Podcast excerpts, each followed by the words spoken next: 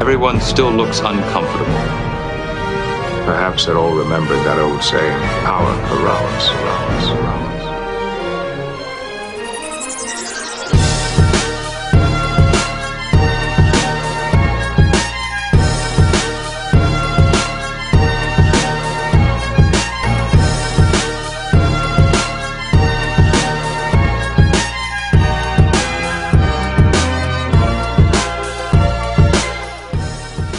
Hello and welcome to Second Officer Slog, episode 31. I'm your host M, and with me is my number one, Jackson.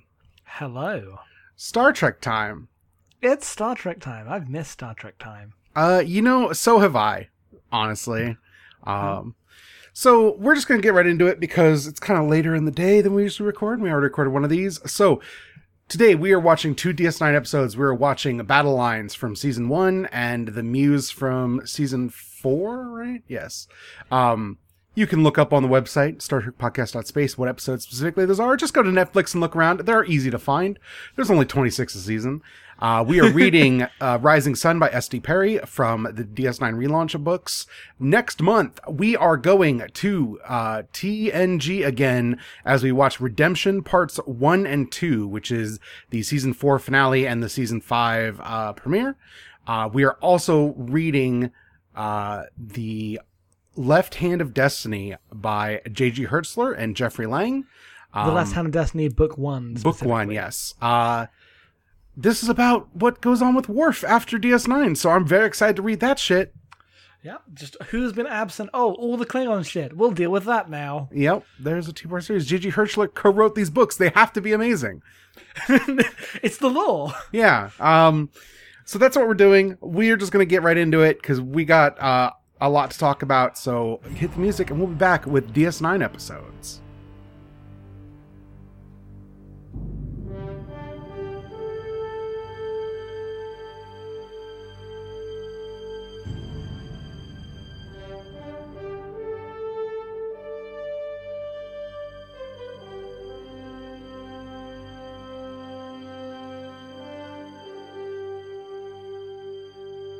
Battle Lines is our first episode today. It is DS9 Season 1, Episode 13. It aired the 25th of April, 1993. Were you alive for this, Jackson?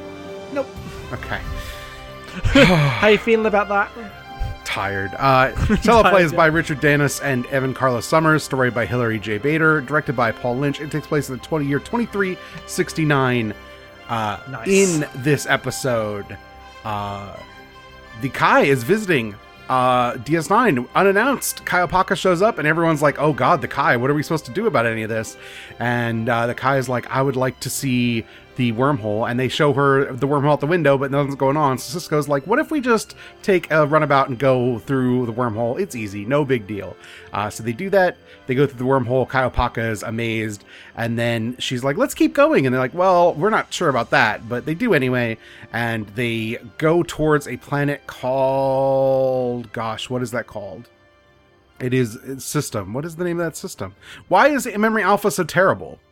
I'm looking at the thing, thinking, oh yeah, they do go. They go towards a specific system, and it doesn't. This memory alpha article does not have the name of the fucking system that they go to in this summary. Is it down Yeah. the bottom? Uh, yeah, there's like seven thousand things. I thought it started with an Oh. I. Idrin system. Idrin system. There you Yes, go. That should have been in the summary because the summary is really long and nothing Yeah. much happens this episode. Idrin's not a system; it's a man. Damn it. anyway, they go to the Idrin system. There's a planet there. Uh, they it has artificial satellites. They start scanning it for life forms, and then the satellites shoot the uh, runabout out of the sky. It crash lands, and the Kai is dead. They're exploring this planet. They're like, "What the hell happened?" And they're they run across this group of humanoids called the Ennis, and uh, they are in the middle of a war with a group called the Null and it seems like a very violent, like uh, sectarian conflict going on because they're on a penal colony, and all they do is fight there. They've been at war for generations. They don't even know why they're fighting anymore. Uh, Stop me if you've heard this before. Well, so there's a big there's a big fight, and Starfleet's like, "Oh God, what do we do? What do we do?" And then as the fight is happening and people are dying around them, uh, someone walks in, and it's Kai Opaka back alive again. Uh, yes. Bashir is trying to figure out what happens. Uh, they need to like organize a ceasefire so he can get to the runabout and run some tests. And it turns out nanomachines, which Star Trek calls nanites, but I will not ever not call nanomachines because of Metal Gear Solid. Thank you very much. Um, apparently when they put everyone on this prison planet they fill their blood full of nanomachines which will repair them if they die and bring them back to life. Uh, this is a problem specifically because uh, they are constantly at war and when the nanomachines bring them back to life they need the nanomachines to live. So if they left the planet even if they could with the satellites there uh, they would die. This is a big problem specifically for Kai Opaka, who is now basically stranded on this planet. And if uh, Bashir, or if uh, Bashir or Sisko die or Kira or whatever, they are trapped here forever. Meanwhile, like we we need stakes in this episode. Yes. Meanwhile, O'Brien and Dax go in and try to find, they go through the wormhole to try to find where they went, and they do. And then they find the weapons platform, and they're like, oh, that's dangerous, and they avoid it. And then they contact everyone, and they beam everybody up except Kai Opaka, who's like, I'm going to stay here and negotiate a peace. I will make it work. Someday I will see you again. And Sisko's like, I will come back for you, which is a lie because this is Star Trek, and we know this by now. and we reach the end. Thomas Riker. He came back. No, no, he didn't. Uh, he came back after the one episode. I mean that the second episode ends with Kira being like, "I will come back for Oh, you." Oh sure, but the first episode ends with like, "Oh, what, who could kn- who could say what will happen to Tom Riker?" And you're like, "Nothing. It's Star Trek. He'll never be seen again." And that was not technically true. It was not, t- but they did end that episode with Kira being like, "I promise I'll return for you," and she extremely didn't. yeah, no, extremely did not. Too busy hooking up with Odo or whatever. Do you think Tom Riker died in like a Cardassian prison camp, or do you think he's in books? He's definitely He's in books, he's right? in books, but he's not in as many books as I thought. I've like gone down his credit list. He's in books, but not. He isn't like a main character in any of the post Nemesis stuff. Okay. There are books about whatever happened next. Yeah, I mean the the answer is once you go into the Maquis, you become far less interesting because the Maquis are boring. It's because they're right. yeah, no, it's hard. To, it's hard to deal with a group that's like right but ineffectual and mostly wiped off face of the earth by this point. So yep. Yeah. Anyway, this is this episode. Apparently, they had the idea of battle lines like the plot like idea of someone goes to a planet and they're kept alive through nanomachines before they even wrote Emissary. Uh, and they didn't quite know who it was going to be that was left on the planet. They're like, do we need to, are we going to make a new character to kill off? And then they're like, what if we just got rid of Kai Opaka? Which they did, uh, which is a great serendipity because then they had to replace the Kai and lucked out entirely. Uh, yeah, they sure did. Also, this episode is apparently based on Day of the Dove, which is hilarious because that movie that's a, one of the best episodes, and this episode is bad. So, Correct. uh, that's what I've got for trivia and interesting stuff. Uh, Jackson, how do you feel about this episode? Fucking sucks. this episode's terrible. It's it's atrocious. Ooh, season one DS9 is rough, I mean, there are better episodes than this in season one. Most of them, in it- fact. but it does the very DS season one DS9 thing, where the best part of the episode is the pre-title sequence, where it's just characters interacting and then the plot happens. Oh, where like, it's where it's uh, O'Brien and Sisko and Dax talking about uh, personnel files they got from the Cardassian computer Yes. about who Kira is. Like, let's not tell Kira. And Kira walks in and is like, "Don't tell Kira what," and then discovers that they think of her as an, a minor threat, and she was very upset about it. Well, she's like, I'm a big girl, I can take it. And they all walk out the office in a very, uh, like, the we know exactly what's going to happen way. And then, like, 10 seconds later, she walks out being like, a minor threat? Yep. And Sisko turns around and goes, Would you like to meet the Kai? She's met the Kai. yep. Uh, it's well, yes, but like r- greet the Kai, I guess. Yes. is better. But it's it's a it's a nice little character bit because they had a handle on like the characters pretty early, but then they just come in with the worst, most boring stock Star Trek plots. Like these two sides hate each other because of a war that they don't even remember. Also, as much as Emissary is like a pretty good ground for what the Bajor stuff eventually becomes, this episode, everyone's just like, oh, the Kai. Yeah, it's Kai. And Kira calls her Opaka at one point. I'm like, this is all bad and wrong. Also, she basically sucks. She just run, runs around like, I'm going to help people, but not in any concrete way. I'm going to hand O'Brien an earring. It's bad. All of Kai Opaka stuff is bad. The actress is not great. She's given nothing to work with. Yep. Uh, and obviously, getting rid of her is the right choice because it like makes it forces the Bajoran religion stuff to become much more interesting, much more quickly. Yes. Um, but this episode, like, it just and it just feels completely unearned. She just goes to this random planet and leaves for uh, fucking Mike from Breaking Bad. Um, Oh, Tasha Yar. Yeah, it, it just feels like that. Yeah. As and all the stuff on the planet is just completely meaningless. As Sisko's like, I can try to do a ceasefire, and then they're like, No, we are too committed to our war against each other to finally to ever think of peace. Uh, and they do it in like the most Star Trek hammy ways of someone being like, I would never let a, en- trust an Ennis with my life or whatever, and then the other one was no more than I would trust a Null, and they like, yes, thank you. Look to the camera. Conflict is bad. Mm-hmm. Uh, it's just, it's just bad. Oh, Yeah. It's a bad episode. I don't know what to say. There's a lot of big No, acting in Star Trek eh, early on in DS9. Everyone is like shouting their feelings to the screen. Kira's like, "How I thought I was over war, but it's in my blood. I can never be not a soldier." And Kai Opaka's like, "That is your path to figure that out for yourself." And almost as if you're a main character on a television show. And Kira's like, "Oh, there's something to reflect about in the intervening 7 years." it literally reads as if someone has read, which is probably what happened, read her character bio that has been handed around in the Bible, and then turned that into the final monologue of the episode. yeah. Like, thank you. Yes, I am aware. Kira has lived in war, uh, and is struggling to like imagine a world without it because she that is all she has known. Like, yes, every other episode establishes this better without telling me. Yeah. Uh, and it's the same because like it doesn't have any of the like you know hallmarks of enjoyable bad Star Trek. Yeah. It's not funny. It's not ridiculous. It's No, just not at all. Trite and dull. Also, the like Idrin planet is just like a bunch of rocks and then like flaming yard decorations or whatever. And the main guy they interface with just has like he's just like scars and a really bad like undercut rocker look. He just looks like someone's tired dad in a metal band. Yep, that's the that's the guy from Breaking Bad. That's- Okay. Well, he sucks. I, I mean, yes, he is good. He's good in the show, but yes, he's bad in this. No, I, I believe that, but he sucks in this. Yeah.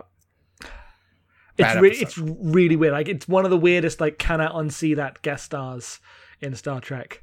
I think the weirdest cannot unsee that guest star in Star Trek is when Odo shows up in Enterprise. Um, there As just a are there are dude. weirder ones for me, but it, it entirely depends on what you've uh what you've seen before you come into Star Trek. I bet going back to a lot of episodes, especially TNG stuff, there'll be stuff that hits like this. Watching Star Trek with Destiny, who knows a lot about uh television of the era, was amazing because she would just spot everybody. Good. That's good. Yes. So, So that's battle lines. that's Battle Lines. Short, sweet, to the point because it's fucking terrible. Speaking of terrible episodes, Jackson, Oh, speaking of terrible episodes, we next have The Muse, which is season 4, episode 21, first aired 29th of April, 1996. I was long alive by this point. Um, you were a toddler.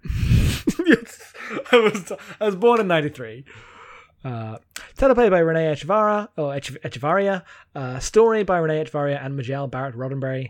Um, directed by David Livingston. It is set in 2372. Um, and what happens in this episode is Jake Sisko is being the most annoying person on well, space. I was going to say on planet Earth, but in space, I guess, as he stands on the promenade, watching people like depart the shuttles and coming up with characters for his stories. Jackson, you graduated university with a degree in writing. Tell me, is this what people do to generate character ideas? Uh, this is what really, really bad lecturers want you to do to generate character ideas. Yeah, no, that's for sure. I've heard some of your lectures. Yeah, no, we've heard some stories. Jake Sisko is doomed to become an academic. Absolutely. Are you kidding me? Oh, abs- 100%. Anyway, this episode. But who cares about that? Because um, cut to uh, Odo in his office, um, who uh, ha- has he walks into his office and sees none other but Lwaxana Tor- Troi, who is back and is crying because she is pregnant. Uh, she explains um, that uh, her husband, a Tavnian who's called Jeyal, uh, wants to steal her baby because her baby is a male child, and on, um, Tavnian children are raised by the parent that is the same sex as the child, uh, and never to be seen until the other parent, un until they reach the age of 16. Just extreme gender separation. Uh, and Lwaxana's like, no, obviously not. This is my kid. We agreed before we got married that would be fine, but now that uh, like we're married, he thinks that he has the right to dictate my life, so I'm running away from this asshole. Uh, and then Odo's like, uh, okay, that's good, but what do you want me to do about it? Um, so that stuff's all well and good. Then we cut back to Jake, who is working on a story, and uh, an alien woman who he see who, who he had seen from the airlock earlier comes and sits next to him, and is like, "I'm an I'm Onaya. I love artists. You're such a good artist. I I used to know this famous Cardassian artist, and I've made him. I like unlocked his brain. I could teach you how the techniques how to become like the perfect artist." And Jake's like, "That sounds not sinister at all. I'll come to your quarters later." Um, Later, before that, Jake's like, I can't go with you on your three day trip or whatever out of this episode. I have to have a plot. To And Ben Sisko's Sisko. like, yeah, to Ben, uh, to Yes. Ben Sisko. Uh, and Benjamin Sisko's like, hey, we had this plan and we're going to do this. And he's like, no, I'm working on this story, but being very shady about it. Yes. Uh, so Sisko leaves because if the he was here, this episode wouldn't have a plot. Um, meanwhile, uh, what is right? Right, God, this scene. Uh, meanwhile, Lwaxana and uh, Odo are like getting to know each other again after because. Important backstory is that there was an episode a few seasons ago where Lwaxana basically fell in love with Odo, and Odo was like, "No, even though you are cool," and uh, Lwaxana had to leave. yes. Um, and then they're like reconnecting in this episode, uh, and like Lwaxana goes uh, goes back to Odo's quarters uh, and finds it very sweet, and then like falls asleep, and Odo like turns his arms into a blanket and the other into a pillow, and lets like her her sleep on top of him. It's very cute. Uh, meanwhile, Jake goes to Onaya and is trying to write, and she's like, "Oh, you need to write with a pencil; it'll be fine." And she like massages his neck, and he's like, "Oh, I don't know how to do this." But the more she like touches him, the more he just starts writing stream of consciousness. Um, do do do do scrolling down the summary because I watched the episode days ago. Uh, right then, um, Lwaxana's husband shows up and is like, "I have a claim to this. I have a claim to my child." And uh, Odo's like, "Lwaxana is, you know, you don't. Goodbye." Um, but uh, then Odo comes up with a plan, as the loophole in the law is that the the male child is the property of the mother's husband, not the child's father. So they can annul this this legal arrangement. They can r- rules lawyer themselves out of misogyny uh, if Odo marries Lwaxana in a legal Tavnian ceremony, which just happens to require uh, Odo to convince the entire audience present that he really is sincere about this marriage. He cannot fake this proposal. Uh, he has to stand there and convince Jeyal uh, that that they are really in love. Uh, and he gives this great speech. It's like Lwaxana was the first person who like saw me for me when everyone else saw me as an outsider. It was the first day that I stopped being alone. And they win, and then they are now married. And the Jeyal accepts this and is like, "Damn, I've been owned by the law." And Lwaxana is free to have her child.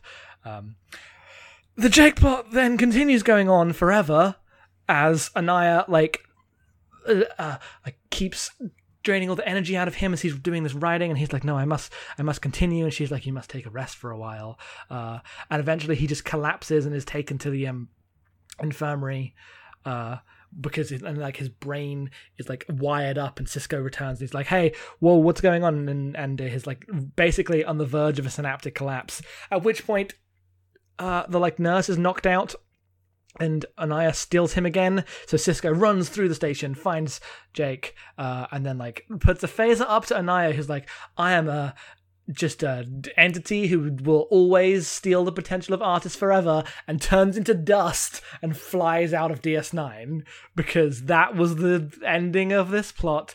It's fucking terrible. Uh, but then the Odo stuff is good because they go back to.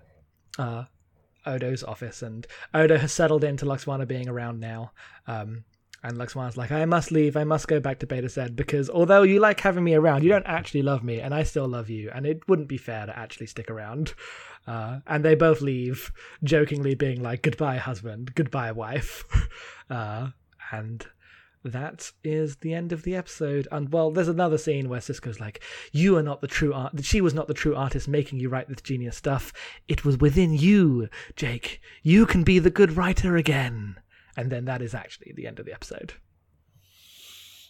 Okay. It's bad. Uh, so the interesting thing here is that uh, the Onaya stuff is supposedly supposed to be the A plot, but it clearly is not, and it barely like they basically forget that it is a thing for half the episode, as Odo and Lwaxana have a good episode happening. It's incredible how like the uh, stuff with Onaya and Jake feels like it's been written by someone who doesn't understand how humans like interact on a fundamental level, uh, and then all the stuff with uh, Lwaxana and Odo is like really nuanced and sad and good. Yep. You also get ridiculous Lwaxana scenes like her making everyone in Quark's bar depressed by telling her story, them stories about her life and that time that she had a daughter who died well before Deanna was born. Yep, and then like everyone is sitting around like I'm so depressed in their like holodeck clothes. yes. Uh, it's really good scene. Yep. That stuff's great. This is the last time we see Lwaxana. Apparently, like, I guess she has a kid. Deanna has a baby brother.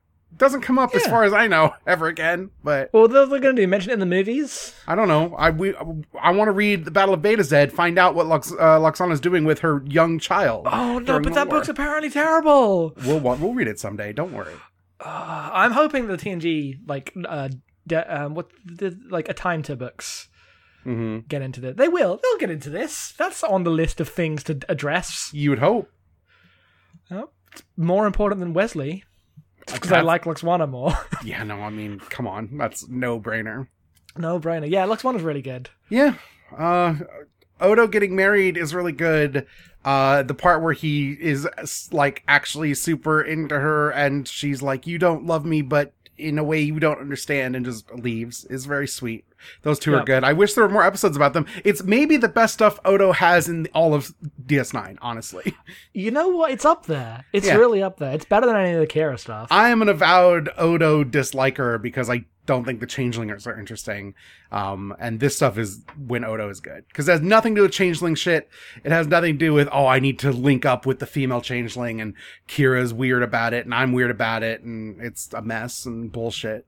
Uh, Yeah, no, it's just him being like, I'm kind of an outsider, but we don't like. It's just good. It's just nice relationship stuff. It's good uh, Star Trek. uh, so Jake Sisko's never used paper before, but immediately knows how to use a pen and write letters, which I think is weird. Um, did he say he's never used it before? That he's never like written on paper. No, he says he's that- never used paper before. Okay, in my head, I'm like, oh, he just means never used it to write a novel, but has obviously used paper before at some point in his life. I, I don't know why that would. I don't know why that would be the assumption, given that nobody uses paper in Star Trek. Right. God. Yeah, but he knows how. Apparently, Apparently so. I, who taught him? Who taught him penmanship and why? If nobody uses paper, and Who knows? did they? They have him use a pen on like one of those pads uh, until he learned how to write his letters, and like, you know how to do this now. When you'll never use it again. the the the pen on pad, the like uh, pull it. Slowly pushing a pen along a pad is one of the most dated parts of the Star Trek. Star yes, Trek conveys it's like very technology. slick. You know, it just looks like he's highlighting things at all times. because they haven't like anytime that they do that they've always it's like a static like sheet of plastic Yes. over light like that's just the, what the effect is it's a very good economic effect but when someone's supposed to be writing on a pad it's just hilariously they do not expect anyone to be watching it in this high detail ever Mm-hmm. um, So, so yeah, Jake falls prey to a art vampire. Uh, I can't tell if this is mostly stupid because of an art vampire or mostly stupid because of the way it plays as like Ben being very concerned that his son is being like sex predatored by an old lady. um it's terrible on all levels it's terrible yeah, because but which the one's which one's worse? um the art vampire stuff Uh, I think I'd go the other way. The, well, ben's not really in the episode That's true. But he when he runs into them, he's like, "Oh, what have you done to my son?" in a more accusatory way than art vampire. That's true. I mean, she is like like touching his neck and awakening his like energy. Yes. Which But luckily, Jake Sisko doesn't know what sex is, so we're all good. Everything's fine. Oh yeah, no, no, it's nothing to do with that. Uh, I mean, he does either before or after this get a Bajoran girlfriend who is much older than him, but not this much older, because it's a plot point. That is a plot. But I, I that was mentioned in the book, and I'm like, I don't remember that, but I believe it happened. That seems like a thing Jake would do. Yep. Uh, yeah, this this all this all is very bad. He he almost dies. There's that thing where he collapses in the replimat. That's very dumb. it's one of those episodes that like if this concept had been a TNG episode, it might be fun, but uh like Jake Sisko doesn't I mean, have oh. they, it was a TNG episode. It was fun. It was when Beverly Crusher fucked a ghost. Okay, that is very true. yeah, it's just That is this. incredibly true. Way um, better. Way better than this. Much better than this. But uh, like Jake Sisko does not have the acting ability to pull off the like to make this fun. So this incredibly stupid concept that like would should uh, rank Yeah. with Beverly Crusher fucks a ghost can't actually have the like energy uh, and fun of actual bad Star Trek. It just is, it just is dull and drags the episode down. Yeah, uh, the actress who plays Anar- Onaya Meg Foster is like trying to make that episode work, but Jake's not there for it. Absolutely not. You know. Uh, also hilarious. This is the second and last time we ever hear about Anselm, Jake's novel that he writes in The Visitor, and it plays the fucking Visitor music at the end of this episode. I mean, yeah. I He's want the version of DS9 novelist. before they realized what they were doing, where this is actually about like everything coming back around to the visitor and Jake writing this novel that like spans time and like for some reason that novel is also part of nonlinear time in a way that this show seems to almost imply. Well, yeah, because like you know, in in the past, uh, what's his name, Russell, Benny, Benny Uh, Russell, Benny Russell, yeah. Benny Russell, because Benny Russell in the past is also like writing DS9 as a novel, and it's doing that. So yes, they totally could have linked those two concepts and gone in that direction if they wanted to. If this show had been made like four years later, that's absolutely where the show would have gone. yeah, but not if it was made a decade later. No. no, absolutely not. Absolutely not. But yeah, no, I don't know. The, the I forgot about the Anselm thing and lost my mind that they played that sad ass visitor theme and tried to make this poignant. And no, not here, not with this. Fuck off. Uh, I've just scrolled down to the bit of the memory alphabet where they talk about the way they played that. I've switched to your side. This Ronald D. Moore quote is too much. Would What is, what is it? The notion of this exotic, beautiful older woman who comes up to you and gets excited by watching you write is like the most ridiculous idea. Only a writer would come up with that. Think of it. You're sitting there writing and she's just enchants. We watched that scene in dailies and thought, are we insane? What are we doing? How did we get here? I also, while watching this, thought, how did we get here? Because I totally thought, like, her, her talking about, like, writing is just like, yes, it is the true art. I'm like, it's not. It's just putting words on paper. Like, come on. Oh, said this is sounds like- absolutely written by people who wish they were novelists and don't understand how that works. yeah. Uh, so I'm glad Ronald D. Moore could just like was like experiencing the weirdness of that in the moment and being like, "What the fuck has happened?" yep. Imagine being horny for writers. Oh, absolutely not. Never. Not Never, not never. even once. Not, not even once. That's the that's the rule. Well, those are the two episodes. Um, Yeah. It's a light one. I expected at least one of them to be funny, but no, just just a couple of bad episodes. The the all the um uh Lwaxana stuff is great because Lwaxana is great. Yeah. So yeah. Next time we are watching Redemptions Part One and Two uh, Yes, from we TNG. Uh, we'll uh, we'll probably have a lot more to say about that because that's maybe one of the most fundamental lore building episodes of Star Trek ever made. So I guess it's shit. Does it all come from? I watched It's- TNG in a blur, but yeah, like like no, Gowron's really already does. Chancellor, but yeah, it's all about like the Duras shit uh, coming to home to roost and Yeah, but like it's the first time they go there, like 'cause Yeah. that's where that set comes from. Mhm. Oh man, the Klingons, God, they're good. yeah, They should be terrible. they're not. They're great. They are not. They lucked into it. Anyway, uh, after some music, we'll be back with this goddamn book. We're here this month to talk about Rising Son. This is written by S.D. Perry. Uh, it was released January 2003. It takes place in the year 2376.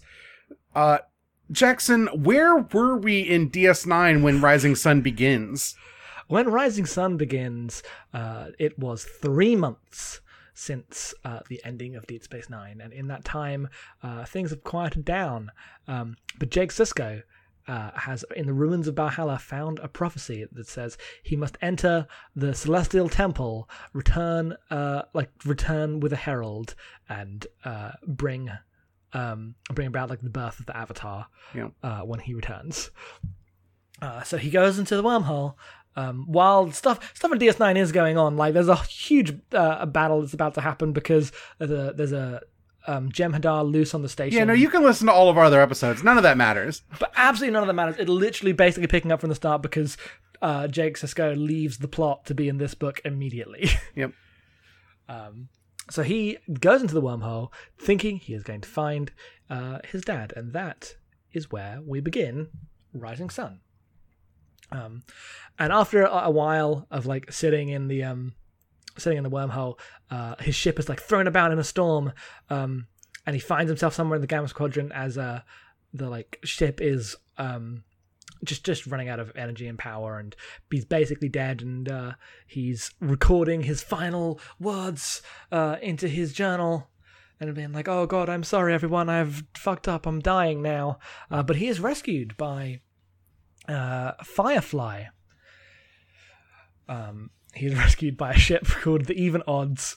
Uh, I guess it's just Even Odds, which is uh, led by a guy named Des. Well, not a guy. Uh, wait, is he a guy? I thought Des was also a Wadi. No, Dez is just a dude. Is Des just a dude? Okay, I thought they were both Wadi. Anyway, No, there's another like half Wadi on the ship, but it's not Dez. I imagined the two of them as both Wadi. I don't think so. That's just me. All right, messed up on that. Anyway, Des just dude. Let me look it up. Let me look it up. Uh, he is a Jefflinic. What is that? Same. Same. They're just humanoid honestly. race with gray skin and pale colored eyes. I, they're only in like two books, so Uh, same. you know.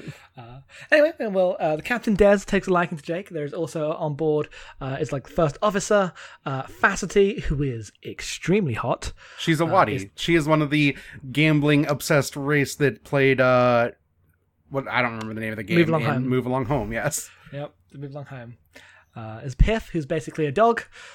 Yes. Uh, there's Glesson, who is a Cardassian. Yes, Um, a survivor of the Cardassian uh, Romulan. Romulan. fleet invasion of the Dominion that went really badly.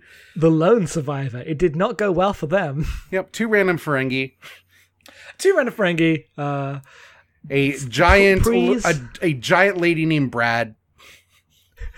Yep. Uh, yes, giant lady named Brad. A like artificial intelligence named Sral, who can like interface with any technology. Yeah, it's just like a liquid techno sentience, which is Yep. a crazy thing to put in Star Trek. Honestly, The phrase "just your standard android" is used, and I'm going, mm, not not allowed. Actually, you know. we have precedent for what that means in this universe. Yeah. Um, but the idea that you could just go to the Gamma Quadrant, they have very different meanings for all that stuff is, is I, I accept that. And Stessi, who is actually five like separate beings that form a single entity. Uh, their names are not listed here, but like It's Uh, uh, the one that the- talks so Stes. the full being is Aris Lele. Makin Stes, which is Aris Le, Lema, Kin, and Stes. And they're all like fungoid. Like they're basically like a collective of like mushroom people. yeah, it's a weird collective of mushroom people. Uh, and Jake lands uh, in this um. Oh, it is rescued by this crew, and they take him in, and they're like, "You shouldn't be taking people in." Des, remember what happened the last time? Uh, but because it's Jake Sisko and he's the least threatening person on Earth, nothing comes of that because he's not going to betray them. And they let But him into their crew. also, the last time they brought someone onto their crew, it was fucking Vash. Yes. So they say this is like Vash, and I waited the whole book for him to bring up. Oh, I know Vash. no, he never comes up. It's just left on the table. They never bring it up again. That is really weird. No. and uh, they bring uh, Jake in for their big job, which is to hit. Uh, wh- where is it gonna? It doesn't have it in the summary. It doesn't have the planet called. It's like Doesn't matter. Just a planet. It's a planet uh, that is uh, entirely um, like the home of a large. Uh, like lizard people who are very violent and have been stealing a lot of stuff because if they have the most stuff, they will survive the war.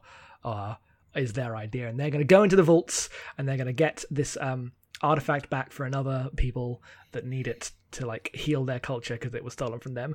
They go, they do the mission. The mission goes wrong, um, but then they save the day, and Jake's like, "Yes, maybe I can be a member of the crew of Firefly."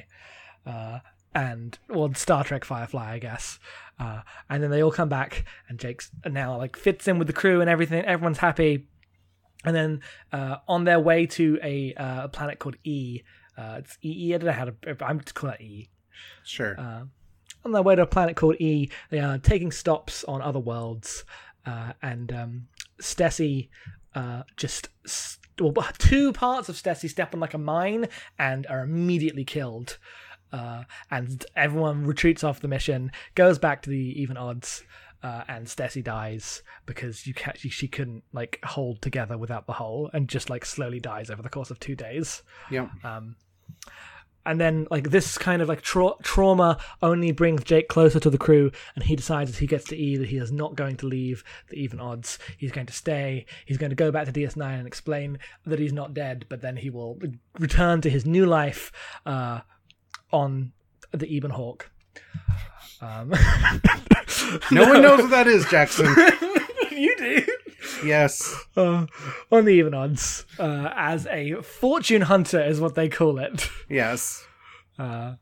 But while he's on E, uh, he runs into a Tosk! A fucking Tosk! Remember the Tosk? I do remember the Tosk. Remember the Tosk?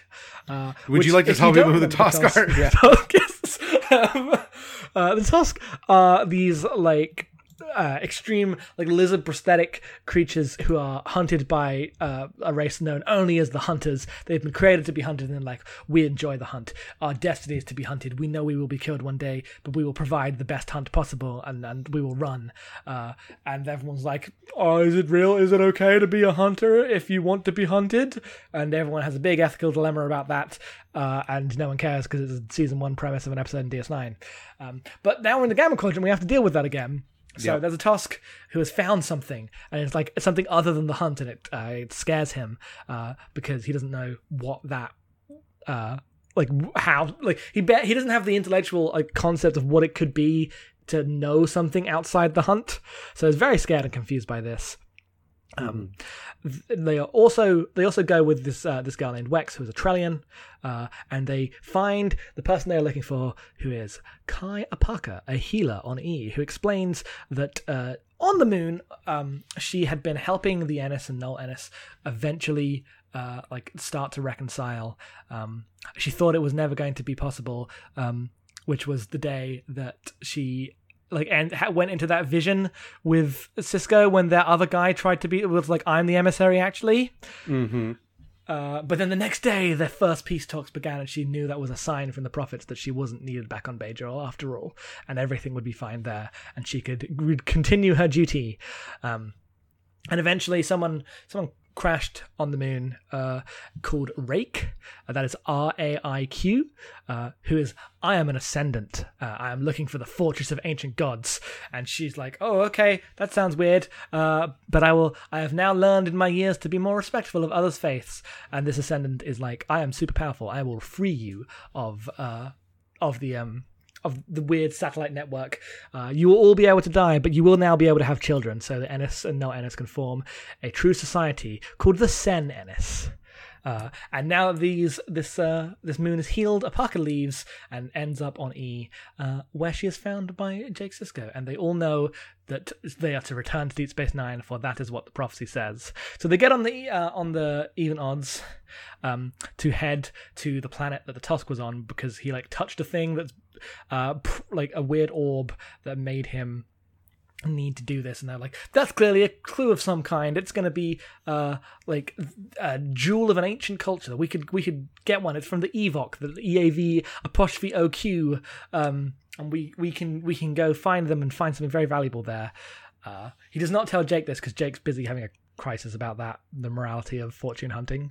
Uh and they they go there and they do that and uh tosk dies randomly uh, gets hunted in the middle of all this literally the, the like the story is building up to this big reveal of what's on this planet and then they're like hunters and he dies and then they continue on Uh, yes. now, literally, the plot stops as hunters land, shoot Tosk in the leg, and then like stand up for him and like smoke him. And they're like, uh, "Thank you out. for observing the hunt" to everyone else and fly off again. It's kind of amazing. It might be one of my favorite parts of this book.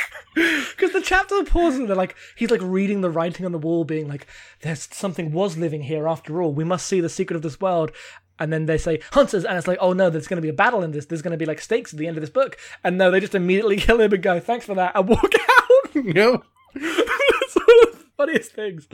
Um, uh, but then they activate like what is going on on Eav'oq, and they like manage to essentially how do I summarize this quickly? Like, turn it on, but by turning it on, they shift the entire state of the universe and move a star system to a new place. Yes, and what they turn Um, on is the civilization that lived there is now Yeah, they- back because they were actually just they removed themselves from time because they were afraid of a thing that was coming to murder them. Yep, they were afraid of uh, the heat and the dark.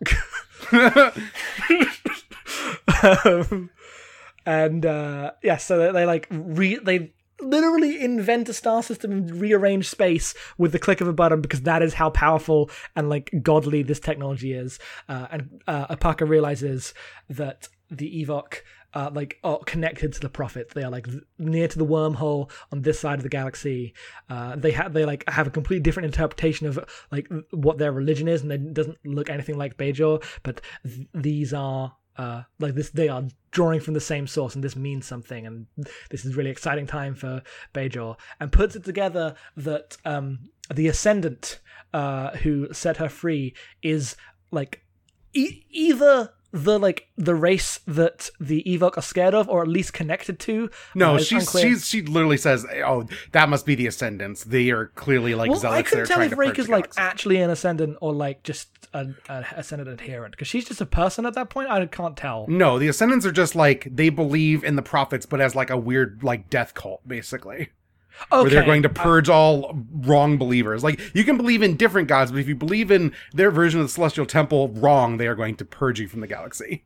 Yeah, because they're like they they call them like the eyes of fire when Yes. the, the tears the, tears of the prophet, which are the orbs. Yeah. Uh, and like there, so it's basically all these factions with uh, differing interpretations of the um of what the prophets mean, and Opaka finds it like a f- twist of fate that the one who freed her to uh, see the Eav'oq was like the pro- the enemy of like our religions and stuff. And where will this go in the future? Only infinite books will tell.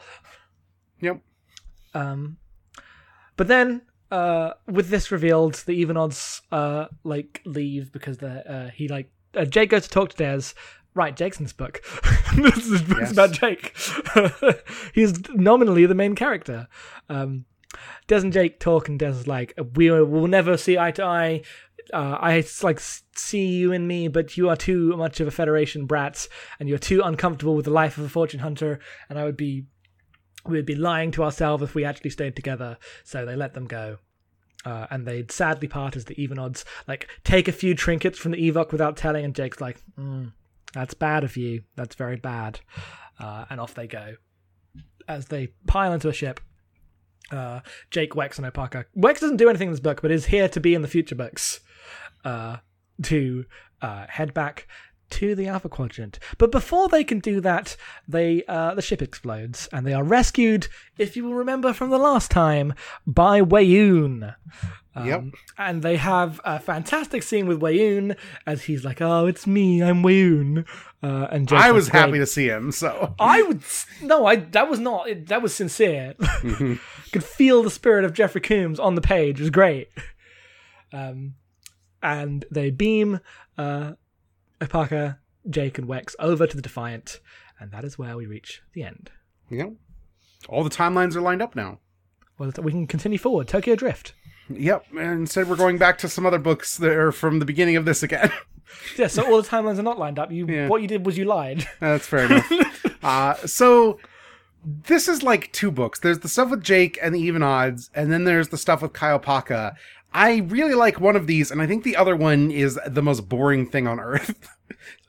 I I like the fake Star Trek Firefly. It's pretty good. I hate it. Jake beams into Star Wars, and this uh, fucking Captain Dez motherfucker Captain Dez. is here like, oh, I need Jake to understand that fathers are bad, so I'm going to be a good father to him, so he'll forget his fake dad who lives in the wormhole now.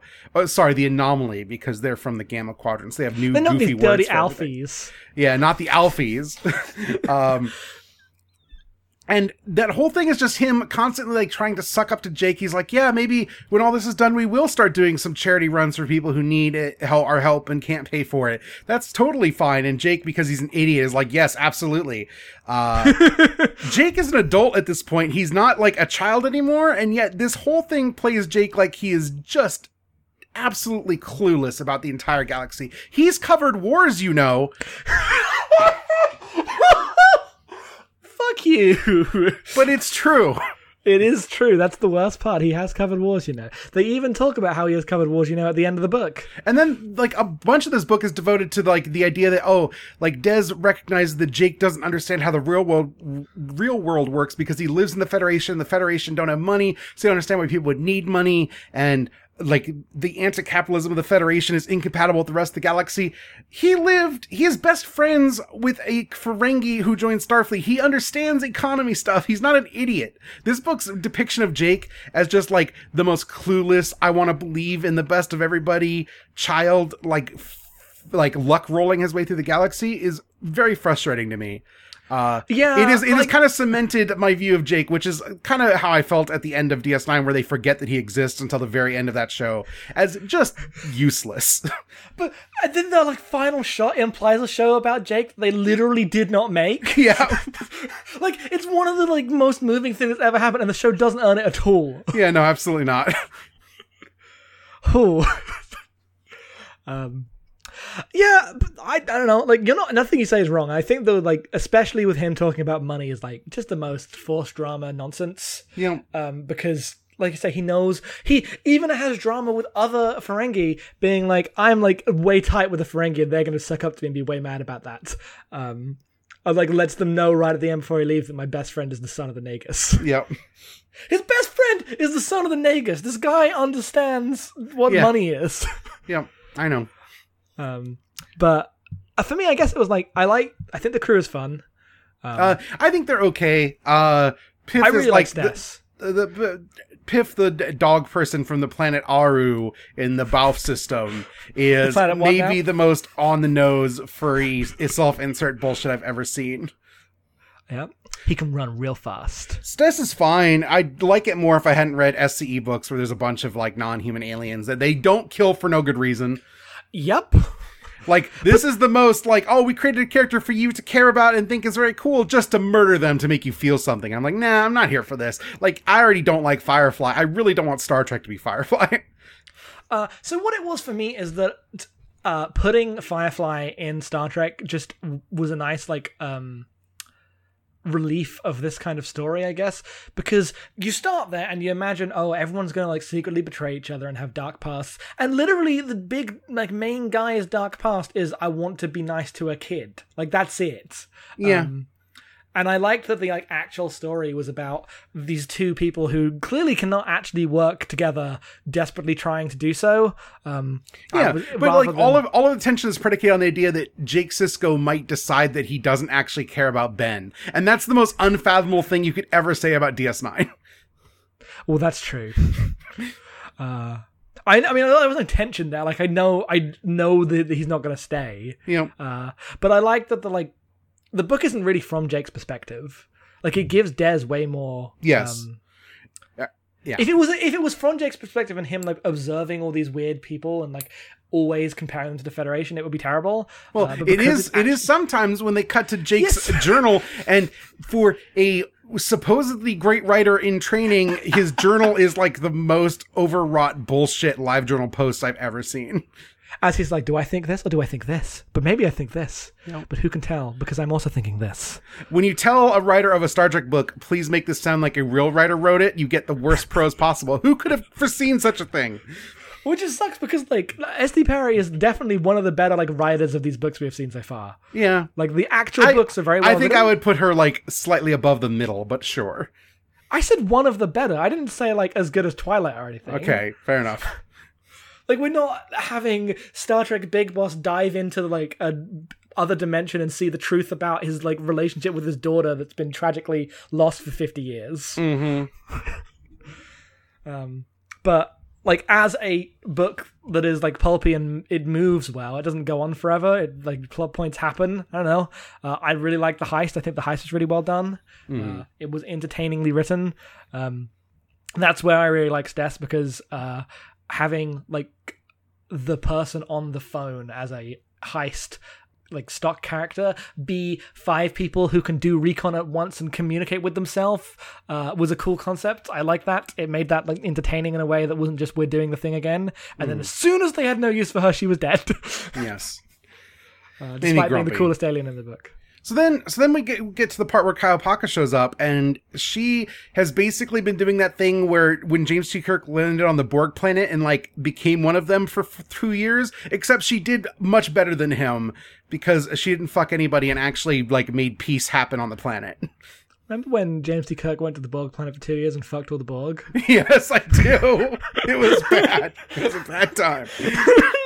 But Kai Opaka taught them all like agriculture and brought peace to a planet that had known only war for centuries. She did it in like six years. She's like, I'm fit, I'm cool, I'm going around the galaxy and gonna be a healer now that I can get off this planet. Um, the part where they literally said in Star Trek they couldn't actually disable the nanomachines. Look, let's just handwave that. It's fine. Don't care. Uh, Battle Lines is a bad episode. No one remembers it anyway. Uh, well, I like that because the Ascendants are powerful, right? Like they can do this.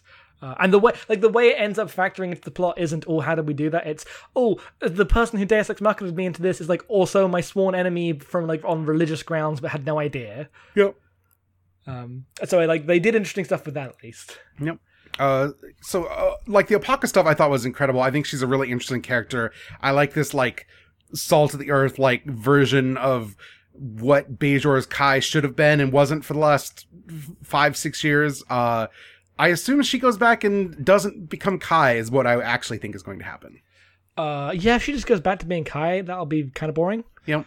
Um, I bet instead she gets involved in this ascendant war with the Eav'oq that is clearly going to happen.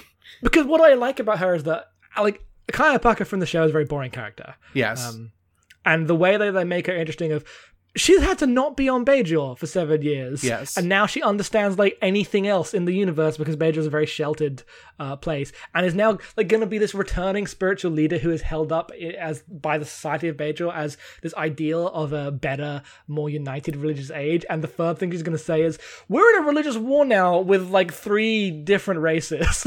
Yeah, and they all they all believe in the same thing we do, but like in ways you wouldn't even begin to accept. Uh, in I, I bet her and Kira are gonna get along amazingly because they're basically in the same wait. place. Oh, I can't wait. God, I, I know that that's the stuff that DS9 is about going forward. I know that I I recognize the word ascent was all it was. yes, That's all I know. yeah, I just no, I know that there's ascendant is a ascendant thing, stuff. Yep, Is just go through this, and I'm very excited. yep. I, I assume that's all post Unity, but we'll get there. I mean, yes, know, there's too much stuff on actual DS9 to deal with. yes, They're not in the Federation yet. no, they are not. They are not. Um, what? So Wex shows up, and there's nothing about her. This is clearly some sort of like trap, right? She's either an ascendant or she's like a changeling or something, right?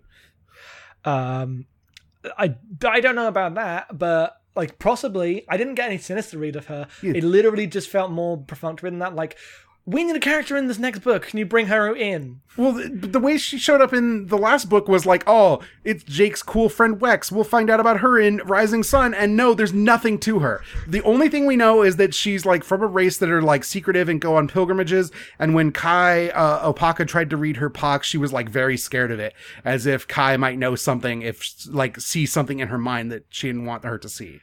Okay, I mean, yeah, see, that did happen. Yeah, and we get no interiority at all past that. So I'm like, there's something real shady about this person. I just read the lack of interiority as someone, an editor, told me to bring this character along. Yeah, maybe you're right. It, maybe you're right, but I I feel like there should have been at least one chapter about Wex's deal because we get literally every one of the crew of the Even Odd, even though I'm sure we never see them again.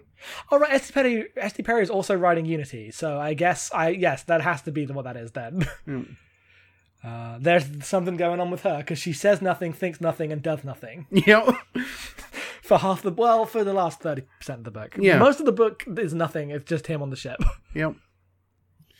Which I guess would have been fine. It, it it makes me think of what would have happened if we had made this a Star Wars book podcast instead of a Star Trek book podcast. I'm really glad we didn't choose that life because I'd just be mad all the time. You make it sound like we were like Mass Effect right trigger, left trigger. I mean, in my soul, basically, like that's what it looks like when you tell me that. Yes, but no, that's true. We never actually considered doing Star Wars books. Star Wars book podcast. We have never even entertained the idea of reading a Star Wars book outside of me wanting to, at some point in my life, finish the Thrawn trilogy. But all those books take me a year to read because they're long and boring. yeah, well, fair enough. Um, we haven't even mentioned the fact that the ship has a secret dimension. Oh God, right. I forgot that there's like a bottom floor to the ship that is like portals throughout the yeah, throughout the universe. And also that all those portals break during the gateways thing that you read that I didn't bother reading. Yes. yep. I th- I assumed that was really going to go somewhere because I was like, oh man, this ship has like a secret hidden like heart that is like a weird technology that no one knows. Also, the ship has been made by a species that no one knows. This ship is like made to be someone's cool OC ship, and they don't. There's not the book's not about that. Yeah, So- it feels like a weird backdoor pilot to the even odds series that I don't think exists. I don't think so too as well. Yeah. I mean, if that's Dez's weird species, it doesn't exist. Yeah. no. Yeah, I don't know. Um, it's weird though, right? Um, it is weird. yeah. Uh, because I, I thought that the the Wa dimension was cool, and then it like at, at the end it starts like spilling out into the ship as they um like re- basically do that technology, but for the entire universe for uh to bring the the what the what they call it back, um. The the the the Eav'oq the Eav'oq? Yes. yes the Yeah. Eav'oq, uh, and so like the end of the book, um, the hunters show up and then the entire like weird dimension starts spinning out into nothing and you're like wait is something like crazy huge about to happen and then it just stops Yeah. uh, so yeah it definitely feels like a backdoor pilot for a non-existent even odds show uh, which i guess is just firefly Yeah. so there you go I guess we'll find out someday. i had a i had a better time with the like uh main section of the book than you. Like i like i i did feel sad when Stacy died because all the stuff with the Cardassian happened then and it was good. It doesn't go anywhere. He doesn't doesn't matter. But the idea of a Cardassian like letting go of his guilt for that for getting owned one time was good. Like that was a well done chapter i thought. I um I definitely felt like this book was terrible until Kai Opaka showed up. So I had a bad time. Understandable I, i'm glad i enjoyed the rest of it more than you You know, because my sensibilities do not align with this kind of bullshit at all. I just it's not like the characters feel like they are not the characters I recognize having just stopped watching DS9. Um Jake is already kind of a character I don't like that much, so watching him be written badly but in an even more boring way than real Jake did not help. Mhm. Um, I don't know. I just don't like. I don't like Star Wars. This is the secret. When you make fake Star Wars or fake Firefly, I'm really mad about it. yes that's true But when we Wanna watch have some when we Firefly? have three factions that all believe in the same gods that we can actually go and see and visit and ask them questions to, I'm really interested. Well, the good news is that there's never another even odds book, but there's about 50 books about the other thing. yeah. because this is fucking Star Trek. Yep. Uh, so, yes, you're going to get your wish. Yeah. You will be born out. Thank God. This is the seventh best Star Trek novel, according to TV Zone 207. Yeah, I saw. Uh, TV Zone 207 does not like Star Trek books. Is the only thing I could guess. The 34th Rule is also in that list, so. um, Sure. I really want to should read that one. We want, really want to read that. as high on our list. Uh, so I think that's all I've got. I don't know. I think that's all I got. We've gone for an hour. Yeah. I did not expect us to run for a full hour. We're moving on. Uh, so next month we will be reading, of course, The Left Hand of Destiny, Book One, uh, Yes. by J.G. Hertzler and Jeffrey Lang. Yes! We will once again go back to the events of Avatar and then spiral out and see what Worf and Martok are up to. I guess I'm very excited about that. I don't need no. I, I think that's literally days after um Oh, the end of. the end of DS9. DS9, I think it's just because it's just it's just Klingon stuff. Oh, okay. Um, I said yes. It is not even. It is pre-Avatar because every single like chronological list says read it before Avatar. Okay. Uh, so it's just setting up whatever the state of the Klingons is. Uh, cool. I assume. Well, yeah, Worf. Remember, remember Worf? I do remember Worf. I love Worf. Do you miss Worf? Uh, I do miss Worf. He's been a big absence in these books. The only time we've had Worf was when he was running, trying to kill uh, Riker with Data's head. Yeah, literally the only person who could tell uh, Ezri that her relationship with Bashir is doomed and she should stop has not been in these books.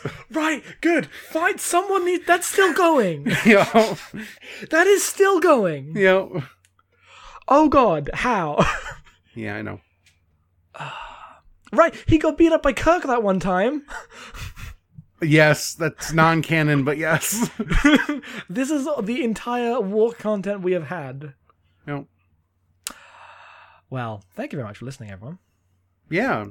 Uh, This you can find, of course, at Star Trek dot, Star Trek Podcast space. Emails to podcast at normalmapping.com. We don't have any questions, but send them to us. I don't know, Star Trek. Uh, Jackson, what else can people do with our network? Uh, with our network, people can go to abnormapping.com and find shows of all varieties, including the Amory Score, where we are about to finish up Good Apollo I'm Burning Star 4 Volume 1 from Fear Through the Eyes of Madness as we continue our journey through the uh, awful world of Coheed Comics. So the the reason I know that it's going to be very easy for them to release that five part story is because I don't think anything's happened in this album at all. No, this has the least plot of any of them. It's remarkable how much time has been spent on literally nothing happening. Well, the the album only has the one plot point. It's a bad time. It's wor- It's a good podcast. People should It's a good book. Have you listened to the last episode? No, no, I have not yet. You haven't heard me say that um, Jesse is if Jared became in charge of the Titans. Absolutely good. I realized this in a moment of truth. This is why you should listen to this podcast. Yeah. Uh, you can find me at Headphones Off on Twitter. You can support us on patreon.com slash mapping. Yeah, uh, for one dollar a month, you will get the Great Gundam Project, where you can find out who Jared is and why we love him so much. As we look at Mobile Suit Gundam, the furthest thing from Star Trek you could ever get, but we managed to bring up Star Trek all the goddamn time. Literally, it's like not even the same show, and it's completely different. It is thematically opposed at every single end. Um, all I say is, what if this was more like Star Trek? It's really bad. Uh, if you want to support us at five dollars, you get writing from me and Jackson every week, and at ten dollars, you get a different podcast called VoIP Life, in which we kind of just cut loose and goof around. It's a good time. We It's have not Star yet Trek- talked about Star Trek Wars there yet. It's our Star Wars book club. Yeah, basically, might as well be. We bring up Star Wars every time, but not in any meaningful way, just to kind of poop on it. Uh, that's what Star Wars. That's where it belongs. It's actually it belongs in fifty Twitter threads dunking on the bad nerds. Uh, you can find me on Twitter at em underscore being. Check out our Discord. We have a whole Star Trek channel there that I'd love to talk more Star Trek with people. Someone asked about where something was located the other day. You brought and out I- your maps. I brought out f- like five different competing maps of what Star Trek land looks like because none of them agree with each other. They all kind of have the general idea, but who knows where the Ferengi Alliance is? Nobody does. yeah, no, you you brought out the maps, and you were very excited to. They were not prepared for how much you had thought about this exact question. you know. Uh, so you can do that. Uh, we'll be back next month, of course, with some Klingon shit. I'm very excited. And until yeah. then, I will see you out there.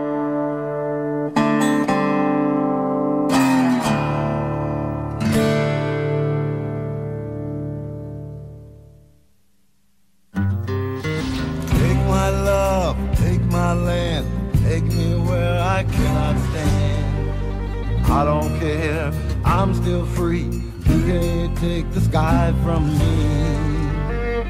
Take me out to the black, tell them I ain't coming back. Burn the land and boil the sea. You can't take the sky from me.